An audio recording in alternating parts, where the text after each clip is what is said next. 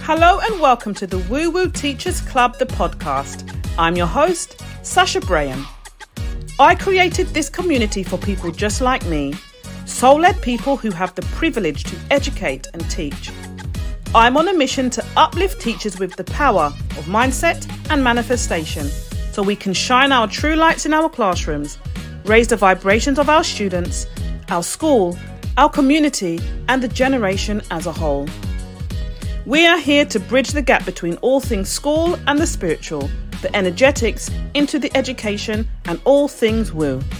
So if you're seeking more, join us where we will share with you inspirational stories, actionable steps, and personal revelations of how raising your vibration can help you become a magnet to all of your deepest desires. Come with me on this journey so you can learn new things, laugh a little, and feel inspired. Now, grab your coffee. It's time for the Woo Woo Teachers Club.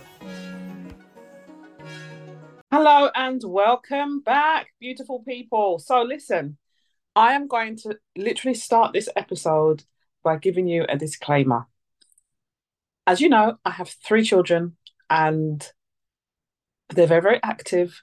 And this is literally being recorded on the first day of our half-term break. So the children are at home. They're very loud, they're very boisterous. So if you hear any random noises, any screaming, shouting, hysterical laughing, just know that literally everything is fine. No one's being hurt, harmed in the making of this podcast. Normally, I record all of my episodes way in advance, but this week caught me out. And here's why. I work three days a week and I use one either one or both of those days that I'm not at work to do my business, my Woo Woo Teachers Club business stuff. So that is speaking to clients, that is answering emails, that is recording and editing my podcast.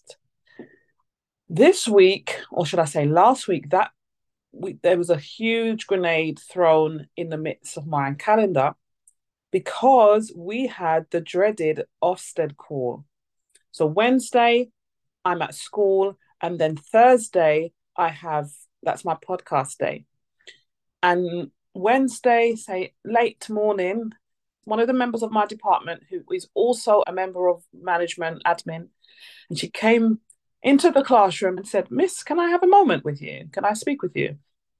And I could just tell something was wrong. I could just tell something was off. And I said, um, yeah, sure. And we walked and we tried to find a spare room, which there wasn't. So we was walking for an extended period of time. And as we kept on going further and further away, I realized something was not quite right. But it was the last thing on my mind to expect Ofsted to come. Now, for those of you who are not in the U K, Ofsted are a government-run organisation where they come and inspect the school. They inspect and assess the whole entire school, how it's run, how management run the school, how students are learning, meeting special educational needs, people who are from disadvantaged backgrounds, specific subjects, how we teach them across the different age groups, et cetera, et cetera. And after all of those tests and all of those assessments and conversations and observations, we get the school gets graded and given a label. They will summarise and they will call in the principal and the immediate management team, the admin, and they will grade your school on a four-point scale. So the first point, so the grade one, is what is considered outstanding. And this is where all schools are aiming to be. This shows that you are an outstanding school, that you are great, that you can be choosy with your staff, can be choosy with who you let in as students. This is this is the supreme top tier of school rating. Grade two is good. Grade three is what is known as requires improvement. And grade four is inadequate. Now, Ofsted is very, very controversial. We're all educators. I'm sure you can understand that in terms of being a teacher, there is a lot of pressure to go above and beyond what really is necessary to be um, a good teacher. And there's a lot of pressure coming from above, from management, from leaders, from governors, to ensure that a school strives to get or achieves outstanding. But equally, from the principal's side, from the principal's point of view, there's a lot of pressure to achieve and maintain an outstanding rating. Because, of course, if you go down, that implies that you're not a very good leader. And then there's conversations that you might no longer have that job. So it's just a melting pot of pressure, stress, anxiety, firing from all cylinders. So we had this. Now, typically, the Ofsted inspectors would come in for two days consecutively, and they would give a call the day before that. So for us, we had a call on Wednesday. We were informed that Ofsted would be coming on Thursday and Friday. They are in for the entirety of the day. So maybe before, maybe seven thirty, eight a.m. And they don't leave. I mean, I, I don't know because I'm not a leader of the school, but I heard they was in conversations up until seven, eight p.m. Hours and hours of conversations and debriefs and assessments and oh, the whole works. Very, very, very, very stressful. And my school currently was outstanding. And that was, I think, our last observation happened in twenty eighteen. And since then, we've had huge changes in education, such as the big one, COVID, the impacts of COVID that we're still having to deal with now, and then trying to help students recover from everything COVID. So this is our first, this was a huge deal for us. Now, I don't technically know the outcome, but I was asked to come in on the day when I normally record this. And of course I said, yes, I had a meeting with somebody and I cancelled the meeting.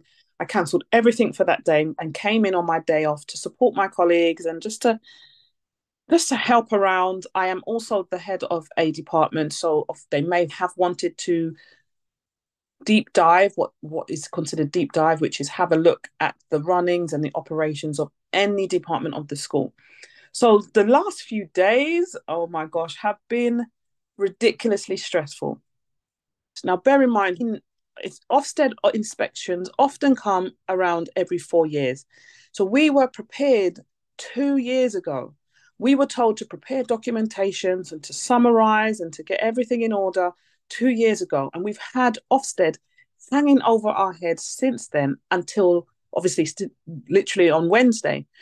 Now, what was really crazy is us in the U K, we have half term today starting Monday. So this week is half term for us, which means we are on a school break. And it's very unlikely for Ofsted to come, one, toward the end of a week anyway, but two, right before half term. So that was the last thing we was expecting. But hey ho, it's done now. We can take a breath. And it was really complimentary because the Friday was just like, oh my gosh, we can, we, it's over, we can take a breath, but and it bled very nicely into our half-term holiday. So we have a week to de-stress, to recuperate, and to start back in a week's time on Monday, refreshed and re-energized and ready to go again. But that is not today's theme. Today's theme, as we know, is Saint Valentine's Day. This is, for some people, one of the most important days of the year. It's probably the most impactful days of the year if you are talking anything love. Self-love, girlfriend love, Valentine's Day love, or romantic love. And this is the theme of today's episode for you. I have had a couple of conversations recently about, is it possible to manifest a relationship, a romantic partnership, a lover? Is that possible? When I asked a little bit more into this and I said, why, why would it not be possible? Where does this question come from? The answer I received from two people was, Well, it involves somebody else. Manifesting a car, manifesting money, manifesting an advantage is typically between you and the universe providing whatever it is that you are trying to manifest. But that's somehow different, because in a relationship, it's you trying to manifest and orca- ask the universe to orchestrate somebody else to come into alignment with you, which somehow, how I'm understanding it, caused some confusion or caused some resistance about whether it's possible that the universe can orchestrate that. So I wanted to give you a little bit of insight today to explain, well, firstly, of course it's possible to manifest love. And it's possible because all you're doing essentially at the very, very core root of it is getting yourself into alignment. So I want to have this conversation today. Now, this episode is for you if you desire a romantic partnership in any way, how that looks to you. If you want to either improve your relationship, so perhaps you're in a relationship right now and things are not as you dreamt that they would be, or maybe you're not fully feeling as abundant as you feel you deserve to be. Or you find yourself keep attracting the same type of relationship, the same type of person, and it's just off. It's not for you. It's not what you want. Some mistakes that you might be making are having a very, very long list of things that your potential lover, relationship partner must have, or a list of things that they shouldn't have, or a list of things that are considered icks for you. And icks are things that just turn you off, make you feel bad, disgusting. Another mistake you might be making is you are so focused on them, almost like a need, almost like a I have to, like being obsessed, focusing on them, the external, the outside person. And you are finding that you don't really look internally. It's all about you trying to get this person, trying to get this thing. Another mistake you might be making is putting yourself down. So that could be the words you're saying or the actions you're doing, or even on an energetic level. So, for example, word you might say to put yourself down is, I am that bitch. I am that person. I am the rude one. I'm that big friend. I'm the tall friend. I'm the, t- the friend with the, the big backside. You might be doing certain things which is not in alignment for where you are looking to be. So, for example, continually messaging somebody, even when they have implicitly or explicitly given you signs that they are not interested. Maybe they've even blocked you on social media. They're not responding to your messages, or you meet them and the energy is just off, and still you are persisting in texting them, in calling them, in meeting up with them, where you know, if you're being really honest, this is not the person for you. Now, even energetically, feeling needy, accepting behavior that you know is not in your highest and best. Maybe that's because you feel as though I'd rather have someone, even though they're not necessarily my person, rather than just continue being single. I prefer something rather than nothing. All of those things are not your friend when it comes to trying to manifest a love life that is really in your highest alignment, is really what you deeply want, what your soul is yearning for. So I'm going to give you these three things to consider if you are looking to supercharge your love life manifestations. Now, when you're trying to manifest anything, a new job, manifest, manifest a new car, manifest a book deal, manifest a promotion at work, anything at all, you need to be super clear, ridiculously clear on what you actually, actually want. So back to the conversation I had with this girl the other day. She says, I just want, I want a relationship where I'm happy, where it's fun, and where I'm loved. When you're trying to manifest, saying something like, I want to be happy, fun, and loved. Okay, that's a great start, but it is very surface level. An example of that is, what makes me feel happy? What me, what makes me feel fun and love is very different to all of you here who are listening. You will all have your own interpretation of feeling happy, of feeling loved, and of having fun. So you need to be crystal, ridiculously crystal clear on what exactly you are looking for. So what will make you feel happy? You might say, I want to feel happy. I want to feel loved by my husband cooking dinner for me.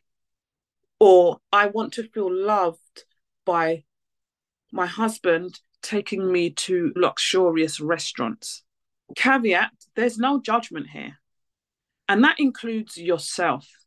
It's no point trying to use words, language, and vocabulary that sounds good. That if you were to say it to someone, that would sound acceptable. What I mean by that is, if you want somebody to give you money, if you want your husband to give you money, but really you think that don't sound good, I might sound bad.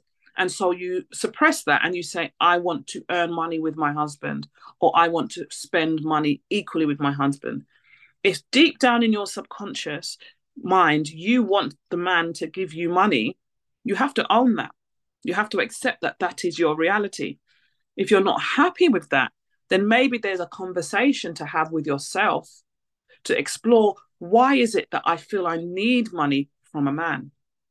But if you feel that you want a man's money, or you feel that love, the way love is translated to you is by somebody cooking for you or spending money on rest- at restaurants for you, then hey, that's your thing. But you need to be so clear on what you want. This is also the point I want to include. I do not want you to focus on what you don't want. So this is your ick list. This is the things that the man must not have. I even saw on TikTok, there is a list of over two hundred icks that somebody have written down that the person, their prospective partner, must not have. That is a lot of energy focusing on the things that the person must not have. So what happens, obviously, on an energetic le- level, you're spending so much energy thinking about the things that they must not have. That's what you're going to call in. For example, they must not, I mean, even on this list, they must not have big ears. They must not live with their, their parents. They must not drive an old car. They must not, they must not, they must not. Girl, that is a lot of energy. That person has thought about over two hundred things they do not want in a partner. They've then taken the time to write or type it out. And then they've taken the time to record it. That's a lot of energy flowing in the directions of things you do not want. Now, if you were to flip that and say all the things that that person should have, then at least you're sending your energy in things that you do want. The law of attraction does not know about what you do want and what you don't want. It doesn't care. It's unbiased. It's giving you whatever it is you are attracting, what you are an energetic match for, what you're vibrationally matched towards. So that's something for you. If you are, if you're that person, again, no judgment, but just think about, what is it you actually do want? And spend your energy there, being very clear on what you do want. I also want to think about the next thing, which is, what do you have to offer them? What kind of a romantic partner and lover are you hoping to be?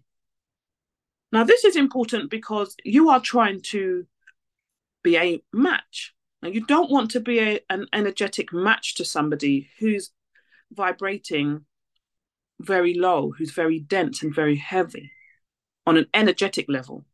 You want to rise, you want to grow, you want to thrive. And that's going to be very, very hard for you if you are attracting the dense, heavy energy. Now, what does that mean? Back to that TikTok story. If you have over two hundred things that you are demanding, things that you want, things that you find unattractive, have you identified the things that you are willing to give, what you're willing to do, how you're going to enhance somebody else's life? What makes you attractive? I'm not talking about your lashes. I'm not talking about your clothes or your hairstyles. I'm not talking about the things you're going to buy. I'm talking about what is it that you can do, or what are you hoping to do or be, or how are you hoping to be when you have this amazing relationship that's going to up level you both? Now, this needs to be an honest conversation with yourself. As great as we all think we are, we do need to understand that we have flaws. And there's two things. You can even look at it as a way to empower yourself. I am really, really excited to cook for my partner. I'm really excited to motivate my partner. I'm really excited to plan a date or an adventure where I see my partner laugh. I'm really good at supporting, and I'm really excited to support my husband or my wife in my in their future endeavors. But this is also an opportunity to acknowledge your flaws. Do you have a jealous side? Can you be lazy at times? Can you be possessive? Can you be avoidant? If you can acknowledge those flaws, one, it opens up the opportunity for you to work on those flaws, and I'm putting air quotes there. Why is it that maybe you're avoidant? What needs to be highlighted in your past, in your previous experiences, where you feel as though avoiding a situation is actually safer in your subconscious mind than potentially not being avoidant? And that opens up an opportunity for healing. But also, the good thing about acknowledging your flaws is that when somebody tries to use that potentially to harm you, you already know it. You already acknowledge that you're not perfect. You already see that you have a real problem with jealousy or with greed, and you're working on it. And that means that it's not going to have the hold, the throat hold on you as though if you didn't acknowledge it. And the third thing is, once you've done the first two steps, so just to clarify, the first step is to be crystal clear on what you do want. Then to acknowledge what is it that you have to offer them, your new partner, prospective partner. Then you need to start getting into alignment, which is to raise your vibration to become an, an energetic match to your person.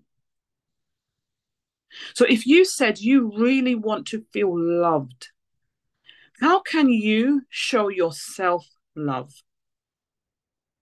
So that could be as simple as buying yourself some flowers, or cooking yourself a fancy meal, or going to a really expensive restaurant all by yourself. Or perhaps it's setting a bubble bath and maybe getting some rose petals and some real luxurious body lotion to have, play some gentle music, and almost having a date with yourself. Perhaps you want to be more tangible or do something more tangible. For example, using crystals. Now, a great crystal for love could be rose quartz. Now, rose quartz is a really, not only is it very pretty, it's nice and pink, but it's a, it's known as the love stone, and it's there to open your heart. It's, it's used to open your heart. Or malachite is another nice crystal that is about heart opening and being used to manifest healthy relationships. These crystals could be put in your bra. That's where I use mine. Or you might want to get some jewelry that is made of these crystals. Or you could just use them at home, set your intentions into the crystal, focus on the crystal, and then just holding that crystal and really visualizing all the things that you want that crystal to help you with. Now, that's a wrap to this episode, beautiful people. And I would like you, whether you are spending it with a lover, with your partner, or you're spending it by yourself, I want to wish you an amazing Valentine's Day.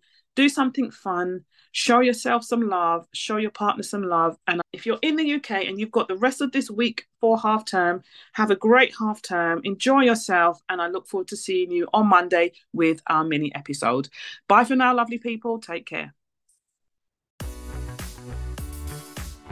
Do you want to start your school day in alignment, feeling positive without waking up with yesterday's stress?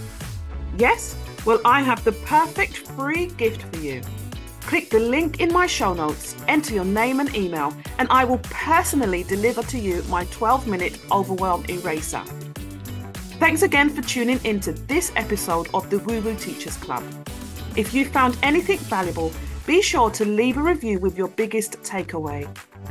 You can also share this with the teacher you care about, so other teachers like us can stop suffering with overwhelm at school and change the paradigm so that they too can live a fulfilling life, even in school. Don't forget to follow us on social media using the information in the show notes. And until next time, peace, love, and woo-woo stuff.